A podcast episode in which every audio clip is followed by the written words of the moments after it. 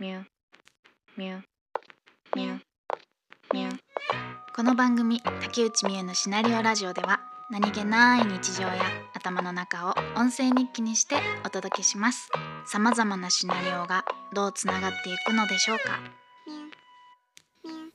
どうも竹内美優です。今日あの人生初親知らずを抜いてきたんですけどいやあのちょっといやもう抜いてきたんですよ。抜いてきてあの相当怖くて緊張してたのかもうどっと疲れが疲れっていうのはなんかもうドバッときちゃってあの何もできません。だけどこうしてポッドキャスト撮ってるのであの偉いです。えっと偉いって言って自分のこと今日は褒めます。であのすっごく怖かったんです本当に。でその怖かったっていうのはいつからあったかっていうと今日朝あの最近早起きして8時ぐらいから行動してるんですよね。で今日もその8時ぐらいに起きてでそうするとやっぱ太陽の光のおかげで結構いろいろとこうスムーズに何でもこう元気いっぱいにいろいろやっていけるんですよ。効率よく。だから最近はそのぐらいの時間から動くようにしてるんですけど今日なんでかわからないけどなんかすっごいやることなすこと動作が遅かったんですよ自分の。でなんか何か決める時も「うんうんこれをこっちいやこっちかもしれない。いやこっちかもしれない」みたいななんかもう行ったり来たりしててなんか全てにすごく時間がかかってたんですよね。でそれも自分でコントロールできなくて「何なの？今日」みたいなまあこんな日もあるかとか思ってまあちょっと諦め半分で過ごしてたんですけどあのまあそんな感じでこう刻々とね時間がこう過ぎていってでまあ歯医者に行く時間が近づいてきました。電車乗って歩いてこう駅に着いた瞬間この一大ビッグイベントをめちゃくちゃ恐れていたんだということに気づいてもうあなんかわかんないけどなんかもうちょっと帰りたいぐらいの テンションに急になっちゃってあ私今日こんなに親知らず抜くことに緊張してたんだって思ってそこでようやく謎が一日の謎が解けた感じでした。ででもなんでそこまでその自分のあの親知らず抜くっていうことに恐れてることに気づかなかったかあの自分で決めたんですよ親知らずを抜くっていうこと。だけど別に抜いても抜かなくてもどっちでもいいんじゃないかぐらいレベルだったんですよね。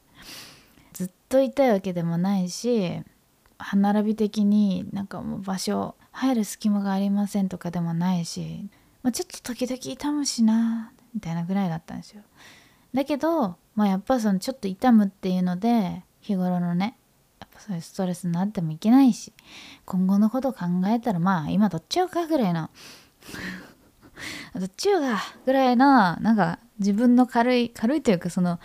痛みとかなんかその恐れっていうものにのことは別に考えずに「あ行こうよ!」ぐらいの感じであのお願いをしたんですねだったんですよだからもう自分で決断したことだしまあ別にねみたいな風に思ってたんですけどまさかの本当にド緊張してたみたいであのいつも通り歯医者さんついてそっからもうなんか喋ってないと気が済まないし。そうなんかずっと喋ってないと気が済まなくていや怖くてなんとかなんとかでとかってずっと喋り 喋りかけて先生に。あのそれで「もうどれどれぐらいの痛みですかね?」とか言って。うんとかあとももうなんか汗だらったらだったしそんなに私は恐れをなしていたんだ。今日一日こんなにってなんかちょっとねあの思いました。まあ無事あの治療してもらってもう普通に抜いてきたんですけど正直あの痛くなかったんですよ。そう。ここまでこんなになんか汗だらだらでとか言って言ってたけどほんとこう痛くなかったんです結局。うん。でも今回痛くなかった理由が自分の中にはあると思ってて前回この今日は親知らず抜いたんですけどその前回歯医者さんに行った時に私すごい痛かったんですよ。その時は。でもそのいつも私やっていただいてる先生がもう何年もずっとやっていただいてて本当に痛くない先生なんですよね。本当に丁寧に痛くないようにやってくださる先生なんですけどなんか前回痛かったんですよ。うん。そう。でそこでも不思議ででもう一つ自分の中で不思議に思ったポイントがあってこの治療をめっちゃちっちゃい頃よく受けてたよなと思って。全然痛くなかったよな。って思ったんです。どうした？その時振り返ってみて。自分でちょっとこううん。なんかこう顧みてみたんですね。で結論は結局は何を思ったかっていや待てよ。と私は本当に今痛いのか。これは本当に今の痛みなのと思って。確かにそのもう麻酔もしていただいてるし耐えられない痛みではないはずなのにもう「うわ」とか言ってるんで「いいとか言って言いながらやってみ先生も「ごめんね」って言わせてしまってるし「何?」って思って自分でも「なんでこんなビビってんの?」って思って。うん。確かに今の痛みじゃないんですよね。そんなギアとかって言ってるけど。で私ここ数年間あの歯の治療でとんでもない痛みを伴う治療っていうかその施術を受けたんですよ。どんな施術って感じだけど日本じゃなくてでその本当に痛くて歯医者さんでの治療治療っていうかなんかその施術だもうそれが一番自分の過去の記憶の中で一番それが鮮明にあるんですよね。だからその過去過去に恐怖ってものがあってそれにビビってる。その痛みに痛みの過去にビビってるんじゃないかと思って。必ずしも今この今の今治療を受けてて痛い痛みではないはずだと思ったんです。ちっちゃい頃なんて全然なんかあ私って痛みに強いかもと思ってたぐらいだったんでぐらい全然耐えれてたのでうん。麻酔とかもしないでやってたしなと思って。だからもうこれは記憶がそうさせてんだと思ったんですよね。うん、もうね過去もうねその経験だから何でもかんでも経験すりゃいいってもんじゃないんだなと思いました。あのしなくていい経験はしないでもう痛みはね知らない方がいいのかもしれない。なんかそんなことを前回治療してね学んだわけですよ。だったから今回の親知らずを抜く時にすっごいいっぱい考えちゃったんですよね。歯を抜くってどれほど痛いことかと。うん。いや、だけど、ちょっと待てよと。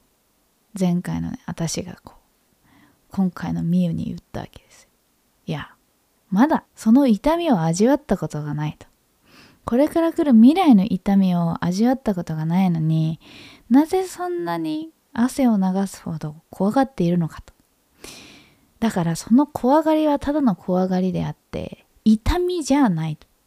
痛みと怖がりをそこを錯覚しちゃいけんよ。いかんのよと思って今回は治療にね私自身を挑ませたわけですよ。そしたらなんとまあ痛くなかった。先生の技術ですもん。痛くなかったんですよ。でもねそんなこと言ってあの治療中はもう「いや!」とか言って先生も「またごめんごめん」とか言わせちゃったんですけどいやいや実際はね そんな痛くなかったんです叫ぶほど。ただもう恐るなんかね怖がっちゃって痛みに敏感になっちゃってなんかでもまあうんなんかいろいろ振り返ってみたりいろいろもその痛痛いっていうことを考えてみるとなんか結局そうなんじゃないかなと思って何事も。最近歯の治療して学びましたね。そう。それとまた別にその音？音とか振動とかでもそれを痛みに変換しちゃったりするんだろうなとも思ったな今日。親知らずってすごいですね。私初めてだったからよく知らないしその乳歯を抜く時ってもう基本的にグラグラしてるじゃないですかちっちゃい頃の。だからそこまでなかったけど親知らずのを取ったら耳の近くにあるからなんかもう本当にもうミキミキミキミキミキミキミキミキみたいな。ちょっと恥ずかしいなんか。ごめんなさいね。このポッドキャストはあの私の心の内の内を喋るっていう裏テーマが自分の中であるのでなんかもう思いついたままに心のままに喋ってるのでなんか本当にあの聞いてる方はなんかもう本当になんだこの人って思うようなこといっぱいあると思って本当申し訳ないんですけど、まあ、聞き流してください。そのミキミキミキっていうのが自分から生まれてるんですよその音が。もう身震い。でもその音にもそう音なんだろうな。痛みじゃないんだよ。でもなんかね。まさに自分が木になったような。自分が木になったような感覚でした。なんか木の幹っていうのは枝をなんか折られてるようななんかなんかそんな気分に気分っていうかなんかそんなイメージですよね。でもやっぱなかなかこう歯の親知らずって最大で生えてきても4本じゃないですか。まあ4回多い人で4回ですけど私多分1本だけで済む感じでなんかこれで人生歯を抜くその親知らずを抜くっていうの最後なのかもって思ったらなんか治療してる間になんかこれ録音しときたいなって思って。録音してけばよかったって思って。あのねそれこそほっぺのところになんかマイクつけて音取ってねなかなかその音取ることできないし。でそれをそれこそなんか曲に使うのでもいいしうんその歯医者さんがその親知らずを抜く時のシミュレーションってなかなかないじゃないですか。なんか擬音で表現するしかないじゃないですか。だから私も今回なんか全然想像がつかなくてちょっと恐怖だったんですけどシミュレーションに使ったりもできるしねとかって思いながらあの歯を抜いてもらってたんでまあある程度余裕があったということですね。まあいろんな学びがあったからこその今回の親知らずということで、えー、とてもあのいい機会になる。あのすごいいろんなことを考えさせられたあの日でした。ほんとこうやって今今日は喋ってますけど実際はね